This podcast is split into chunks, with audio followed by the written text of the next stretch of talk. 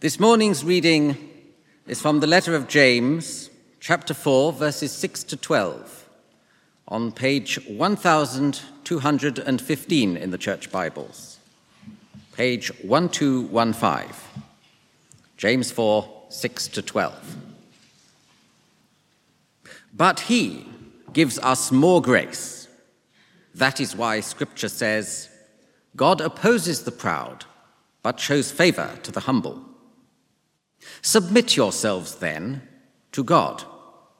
Resist the devil, and he will flee from you. Come near to God, and he will come near to you. Wash your hands, you sinners, and purify your hearts, you double minded. Grieve, mourn, and wail. Change your laughter to mourning and your joy to gloom. Humble yourselves before the Lord and he will lift you up. Brothers and sisters, do not slander one another. Anyone who speaks against a brother or sister or judges them speaks against the law and judges it.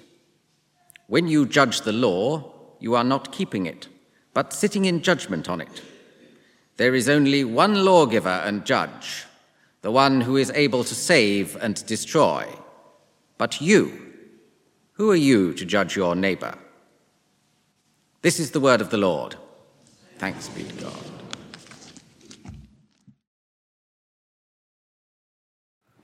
Morning. Oh, I'm spilling my drink already. Now, if, if you haven't kept your Bible open, I w- I haven't got any passages coming up, but I've, I've got some other things coming up there. Um, it's page 1215 in your Bible, this passage. So if you keep that open, that would be great. If you don't know me, I'm Andrew, and I'm one of the people on the uh, leaders and preachers team. So let's just pray before we look at this passage. It's James 4 6 to 12, and it's on page 1215 in your Bibles. Let's just pray for a minute. Because this morning, if we could have the first slide up, that'd be good. Um, this morning we're thinking about He will lift you up. The first, sorry, He will lift you up. That slide. Thank you. Thank you. So, Jesus, we pray, Lord, that you'll lift us up. We pray you'll lift our society up. We pray you'll lift the churches up. We pray you'll lift our world up, just as you were lifted up on a cross to sort out all that's wrong in us and the world just as you were lifted from death in your resurrection. Fill us now with your Holy Spirit so we can be lifted up and revived this morning. Amen. As you probably gathered, we're thinking about being lifted up and revival. Lifting up, revival. So hold that in your mind. Uh, but one of the things, you did see the picture just now. This is the view from my bedroom window in the morning. And that is the sunrise. And we had the verse uh, kindly read to us from James earlier. Our James, not James, the brother of Jesus. And uh, it, I'll remind you of the verse because this stayed with me when Eddie mentioned this before Christmas. This picture of Jesus called the rising sun. So, this picture of the rising sun helps us to understand something about Jesus. It says in Luke 1 because of the tender mercy of our God, God's tender mercy, that's how He feels about us, by which the rising sun will come to us from heaven, shine on those living in darkness and in the shadow of death, to guide our feet into the path of peace. The rising sun, Jesus is like, we can learn from the rising sun. Look at that. Beauty. I see that from my window, not every day, not today cloudy. But the rising sun, Jesus, is still there, of course. So when we look at the rising sun, so look at that picture, and I want you to use your imagination. When we look at the rising sun, okay, it's only a picture, it's an illustration, a reminder of how wonderful, beautiful, bright, powerful Jesus is. When we look at the rising sun, maybe there are a couple of things going on now as you look at the picture, as you think about it. We might look at the beauty of the rising sun in the skies. It starts to illuminate in the morning. We, we look with anticipation as we think ahead to the day. lighting up the day, and excitement maybe at what the day might bring. We look with awe and wonder at the rising sun, at the power of the sun, which, which really keeps us all going, that power of the sun. And I would say we, we enjoy looking at it. You're looking at it now. I enjoy looking at the rising sun.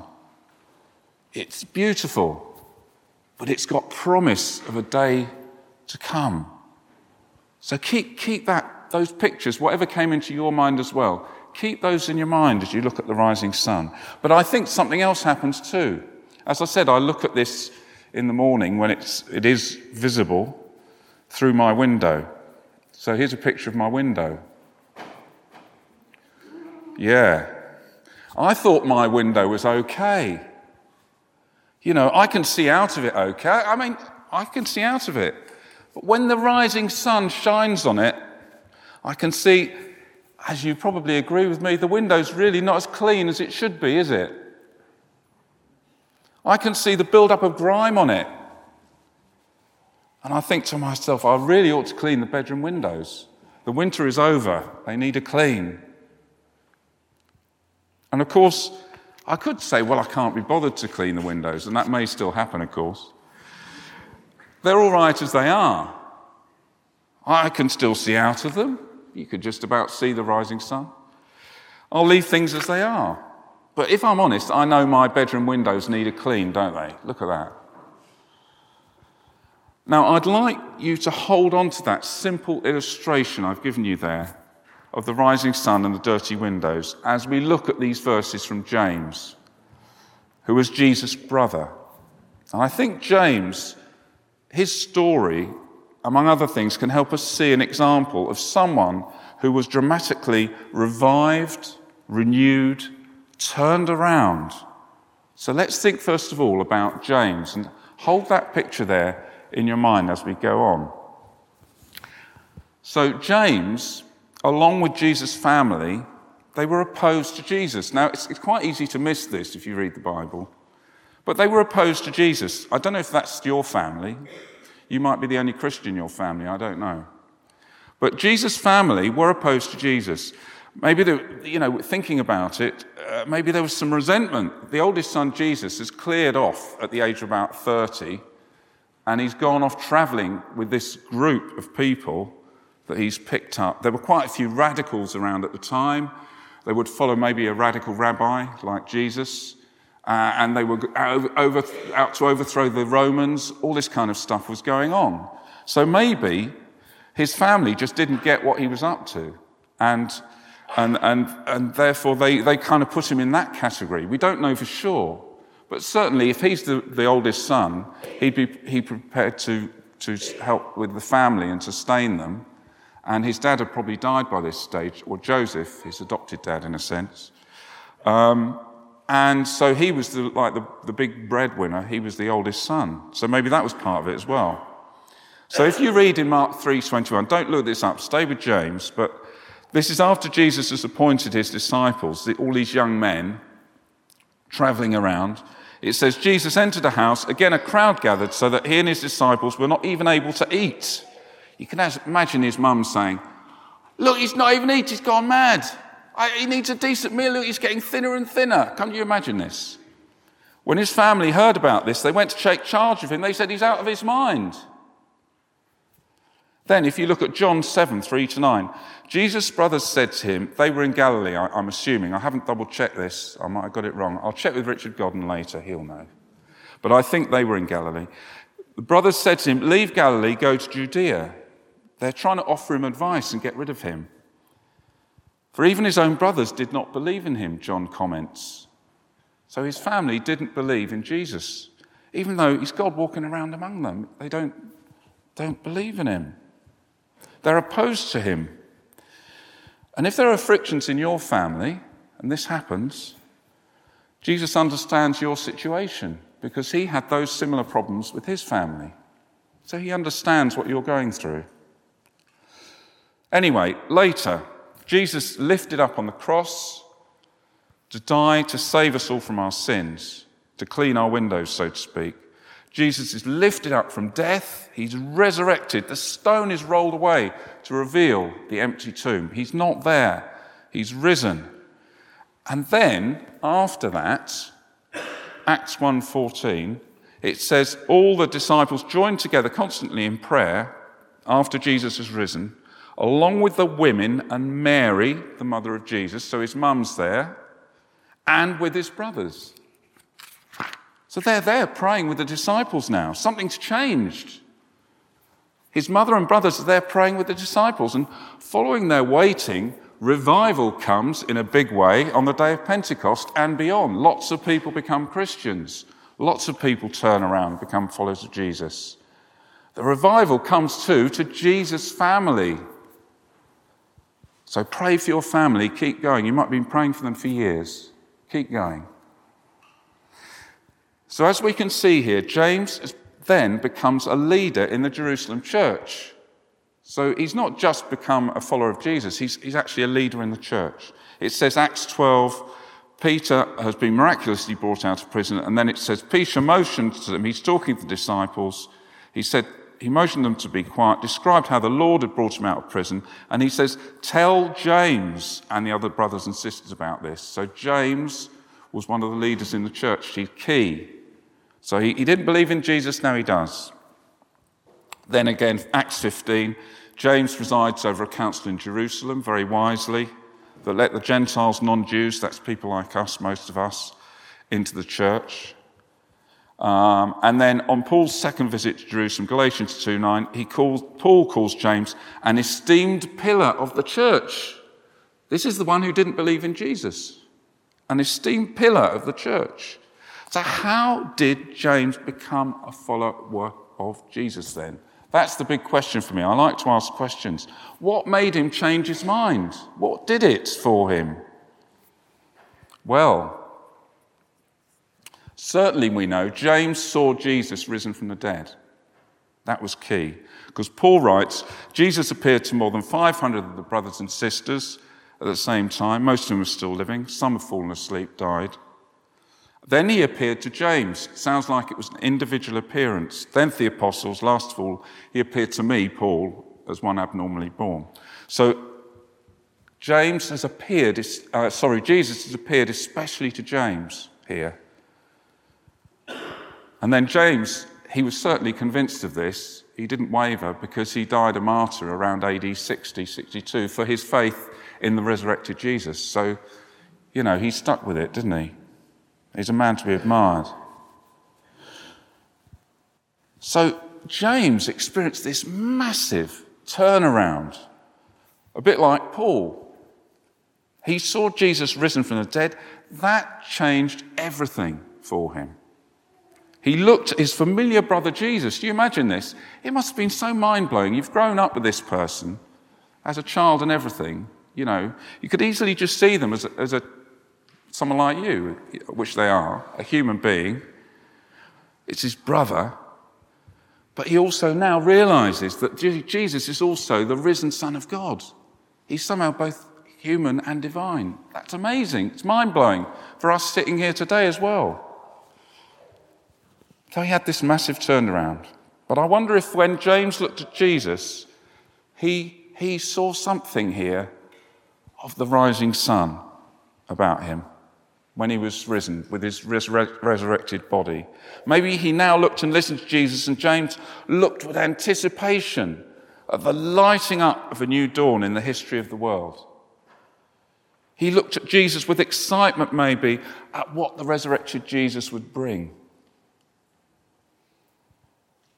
He looked with awe and wonder, like we look at a sunrise, at the power of Jesus risen from the dead. And I think he enjoyed looking at Jesus, his risen brother, who he'd so underestimated, full of grace, as the passage tells us, full of grace, love, and truth. And of course, that, that's a question for us. Do we look at Jesus in that way? Or do we just see him as another human being? Nice bloke. I'd like to go down the pub with him. He's a nice bloke.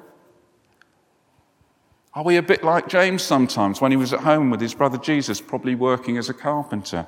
This is before Jesus began his three year travels around Israel with his disciples, because James probably saw Jesus as just his familiar brother, as I mentioned. So when Jesus left home, James' familiarity with Jesus prevented him from seeing Jesus as he really was. Jesus was James' brother, but he also, as I said, he's God come to visit us, to move into our neighborhood. God with us. God whose beautiful love should inspire us, leave us in awe, like when we look at the rising sun in the morning.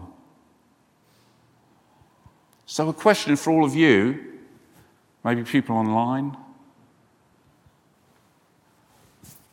Are you so familiar with Jesus, you might just be seeing him as a human being, like a brother, but not a overwhelming, overwhelming, loving, awesome, powerful God who created us and everything. Just think about that for a moment. I think the challenge of James's life is to look at Jesus, ask God to show you who Jesus really is. He just saw him as his brother. When he was resurrected, he realized who he really was God incarnate, God with us. God, even more powerful than the rising sun, He made the rising sun. And just pause now. I want, I want to, halfway through this, we're more than halfway through. Um, just pause and think about that. Ask God to show you Him as He really is. Just close your eyes and ask God to help you. And maybe if, if it's not for you, maybe for your family. Spend this time quietly in prayer and worship Him because He's so wonderful, just for a couple of minutes.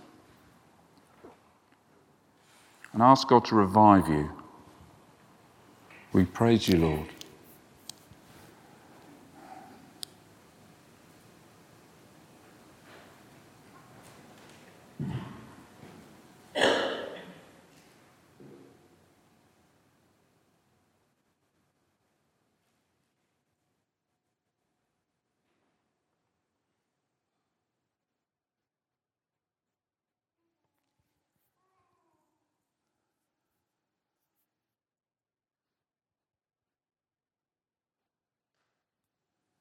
And we praise you, Lord, as we see the sun shining through the window.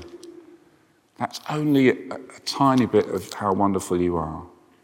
And we pray, Lord, you'll show us your, your resurrection self as well as your humanity this morning. And that we'll really turn to you and praise you. Revive us, O Lord.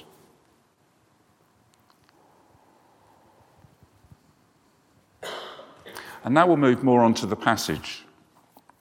Because if God shows us how wonderful, how powerful, yet full of grace and truth Jesus is, there's another consequence for us, which James points out in these verses. He says in verse 8 So if you look back to your Bible, come near to God, and he will come near to you. Wash your hands, you sinners. Purify your hearts, you double minded. Grieve, mourn, and wail. Change your laughter to mourning and your joy to gloom. And if we look at the rising sun, keep with that picture, it's beautiful, but it reveals. The light shows up the grime, just like those marks on the window there. So if you have the next slide, yeah. So when we come near to the loving light of Jesus, we realize our need for forgiveness, cleansing, as we're faced with the absolute loving God. Absolute, beautiful, peaceful love and grace in Jesus. We realize our windows need cleaning. Now, we can remain in denial of that. We can say, well, I won't bother, I'm okay. Or we can humbly admit how we really are and come to Him wanting to turn around, as we did earlier in the service in our confession. But in order to do that, you have to be humble, James says. So James says in verse 7 Submit yourselves then to God, submit, submit yourselves then to God. And submission means yielding to the perspective or position of another yielding to the perspective or position of another. That's what we're meant to do, according to James. And if that other is God, then I think that's a pretty good person to yield to because he's got the overview, which I haven't got. Now, I'm reading a book on research at the moment, and it's into near death experiences. That might sound a bit dodgy to you. I've always been interested in these. Um, and what they are is people who've died for a while and have had an experience while they were dead and then came back to life, which is more common than people may think. There may be someone sitting here who's been through that. I met someone around the corner a while ago who had been through that. And the thing about this research, there are a thousand bits of research and various people's experience all over the world.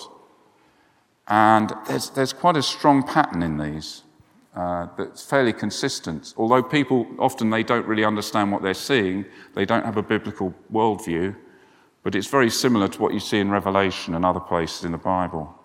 Anyway, the one of the most well-known ones is one I'd heard of, is a bloke called George Ritchie in the Second World War. So he experienced Jesus. He, he died and then came back to life again when he was 22. And he experienced Jesus as he described him when he, he was sort of dead. He said, A man made of the brightest light he had ever seen, and the most overwhelming love beyond my wildest imagining. The most overwhelming love beyond my imagining, he said. And, and, he, and he talked about Jesus' arms of love sort of coming round him. And as he experienced God's love, his whole life passed before him with the good bits and the bad bits that he'd rather forget. So he's enveloped in this. And Jesus, I think, was showing George Ritchie the truth about himself while at the same time overwhelming him with his love. And I think that's what tends to happen too to people when they're being revived or in revivals. And the, the most recent revival that I've heard of is this one um, in Asbury, in America, Asbury University, Kentucky. And what's interesting about this one is that uh, it didn't depend on some particular charismatic leader. You know, it wasn't a Billy Graham or something. It, it, it, there was no leader, but there was this profound sense of the presence of God as students gathered for extended periods of prayer and worship. There was no leader, by and large, except the Holy Spirit. People turned to God, repented, became Christians, were healed, revived in their faith in Jesus. There was this tangible sense of the presence of God. You could say the membrane between heaven and earth became thinner. So revivals still happen. And there's an example. And James here writes Submit yourselves then to God, humble yourselves before the Lord, and he will lift you up. And there was plenty of that going on Asbury, as people really did business with God there. But to submit, we had to yield to the possession of the other, the perspective or position of the other. And when that other is Jesus, full of love, what he shows us is the truth. It's hard to ignore him because I can't pretend I don't need to clean my windows anymore. I just can't pretend. I want to be renewed and revived and lifted up. And James says, Humble yourselves. Look closely of that great love God has for you. And admit the truth that we don't love like God on many occasions. And then God's so wonderful that He, he cleans our windows for us, so to speak. Then we're lifted up. Then we can see more and more of His light. And we're only scratching at the surface now, really. There's much more to come when we'll see him face to face beyond death. Do you want that? Do you think this is real? Is this fantasy? Have you experienced this? No one's speaking. It happens, you know. That's what I want to see here, that's what I want to see in our nation. I don't know about you, but I think this is the best thing since sliced bread and more. That's what I want. And I think there's another aspect to submitting to God here that goes beyond the ethical issues that are fairly obvious a lot of the time. At the end of the passage, if you look at verses 11 and 12, um, you know, we generally know if we've messed up. It talks about slander, slandering our neighbour and so on, if we're not really loving our neighbour as we should, that's fairly obvious to us. But there's one more thing about submitting to God that I think maybe we don't focus on quite so much, or I don't. Says, Come near to God, and he will come near to you in verse 8. If we come near someone, then we generally want to listen to them. And in the case of God, then we need to act on what he says. And clearly, obviously, one of the main ways we listen to God is through the Bible. But I think we all need to practice listening to God on a daily basis. Uh, we need to practice more. I need to practice more. And I'm trying to, not very well. And, um, and we've been doing a, a, thing in our small group called, from this book called Another Pete Greig Thing, which is the prayer thing we're having soon. If you have the next slide. How to Hear God by Pete Greig. You've, I don't know if you can see that very clearly, but it looks like that vaguely. And it's been really good. And so we've been trying in our small group to, to listen to God more. And I've, i think I have shared this. You may not have been here, you may have been, so I apologise if you heard this before. But when I was going to do beer and carols, which I do round at the pub at the British Oak down the road at Christmas, I was walking down the road and I said to God, Look, is there anything I've forgotten that I, you know, I should be saying tonight? And, and, and this really strong thought zapped in my head go back home. And I thought, that's ridiculous. That must be the devil or something. That's, I've got this completely wrong. I can't go back home. I've got to go to the pub to do the beer and carols. So I carried on walking, you know, ignored him, went round the corner. Jane, my wife, said to me, Andrew, have you remembered that, that lead that you need for the music? Um, that, you know, so that they've got the music when you lead up to the beer and carols, you know, that you play. Bit... I thought, oh no. I know exactly where that is. That's on the bedside table in my bedroom where I see the rising sun. I know exactly where it is. So now I've got to go back home. So I think we need to practice listening to God. That's what I'm saying. I'm trying. I'm very trying to God, I'm sure. Anyway, so we need to listen and we need to do what he says. I listened, I didn't do what he said.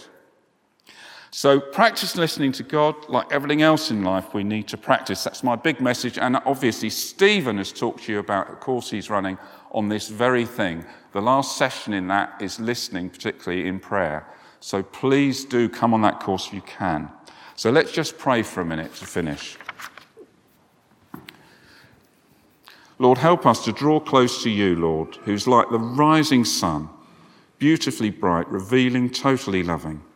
Let's be humble enough to acknowledge that our dirty windows, as revealed by the rising sun, need cleaning. And uh, Jesus, as we draw close to you, help us remember, as James, your brother, realized, that you are a human being. You understand what we go through.